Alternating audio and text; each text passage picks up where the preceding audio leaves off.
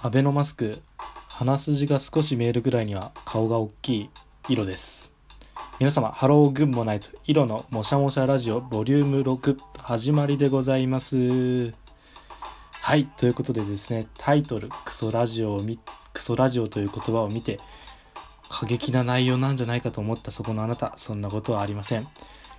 えーと、これまでの放送の中で今、ま、一番穏やかな配信になるかもしれません。でクソっていう言葉を聞いてえっ、ー、とまあこう価値がないのかなとか無価値なのかなって思った方はですねそんなラジオじゃないよってちょっと聞いたと思っていただければ嬉しい限りです。それなりに身のある内容をですね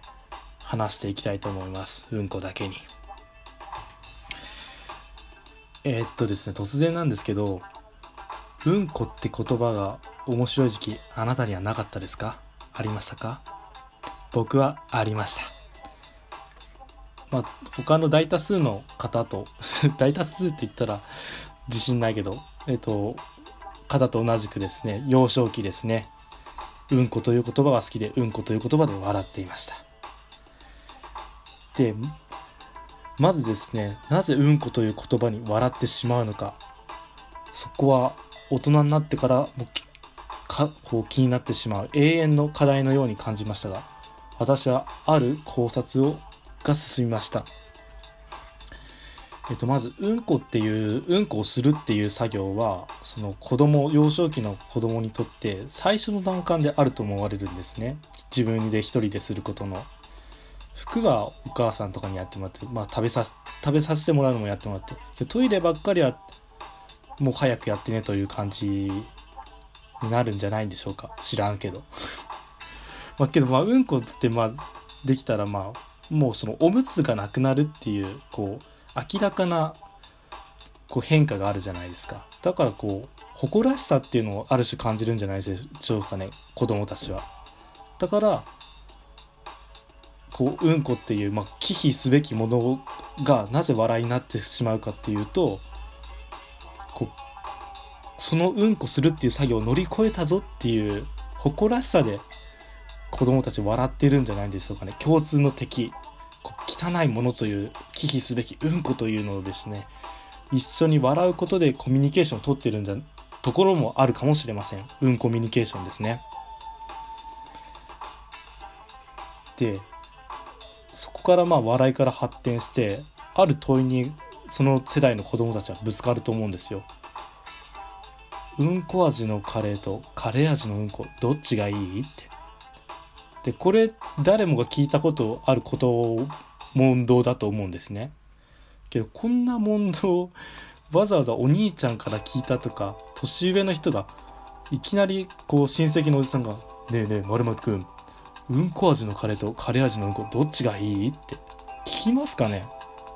ましてやその年に何回かしかない親戚の集まりとかで。もっと有意義な話をすると思うんですよ。そんなけどまあ子供にとってはそのうんこのやつは有意義かもしれないですねその後友達に聞いてみて盛り上がるという点では。でこれ、まあ、自然発生してるんじゃないかなとも思うんですね。うんこう忌避すべきうんこと食欲ですね。でこのこの一番その幼少期に忌避すべきものとしてとしての対象がうんこであると僕は考えます。こう嫌いなものとかがまだ定まっておらず、けど不快感のあるものとしてうんこがあり、で、誰々くんやだ、〇〇くんが意地悪するっていうのは、あの幼稚園保育園の先生がいてそれが正しく機能していれば、まあ、排除されたり、まあ、仲良くなったりするものであってけどうんこ自体のその嫌さっていうのは決して消えることのないものでで虫が怖いとかっていう子もいればけど虫が好きな子もいる中でうんこっていうのはもう子供たちにとってもう共通の敵、まあ、さっきも言う通りうんコミュニケーションとしては成り立ってるんですけどその共通の敵としてのうんこ対子供の中の最そのと子供その当時の子供たちの最上の欲求である食欲っていうものが対になってる点でこう最強の問答になってるんじゃないんでしょうかね。その三大欲求と言われる食欲、睡眠欲、まあ、性欲という中で、睡眠欲はまあ、自然と解消されるべきではものではありますし、お昼寝の時間とか取られますし、で、性欲っていうのも、まあそんな感じないじゃないですか。で、食欲はまあ楽しいものだなってみんなでご飯食べてこれ好きだ、あれ好きだって自分がこう発見していく中で。で、そのまあ欲求の最上級である、最上最上級である食欲対最も忌避すべきもの、みんなが共通として忌避すべきうんこが対になる。ここにですね、問答の強さというか、怖さというかですね、この子供たち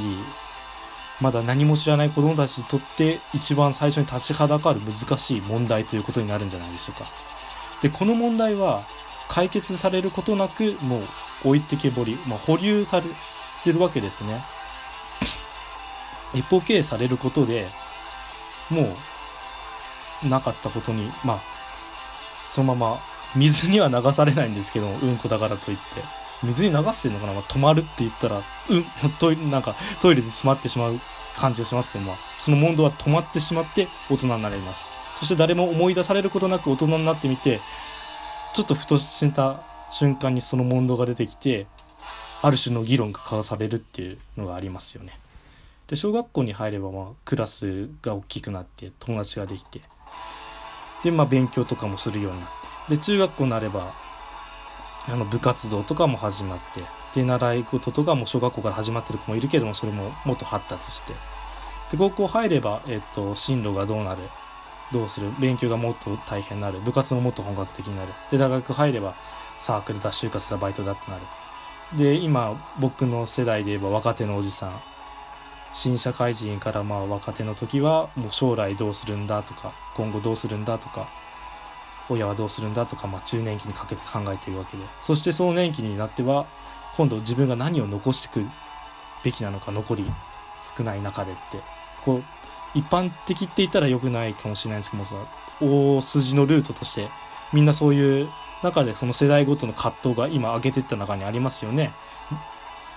その勉強があってでサークルとかがあればその中の人間関係もある。で戻ってみて高校でも部活の中でも人間関係とかあって。で中学校になれば別の小学校の子たちとも一緒になってそこでまた人間関係とかあって、まあ、そういった人間同士の悩みもありますしで上げてったカテゴリーである自分の好きなこととかやりたいこととか将来どうするんだっていう物事に関する葛藤がある中で。結局解決されないままですねうんこ味のカレーとカレー味のうんこの問題は止まってしまうわけですけども。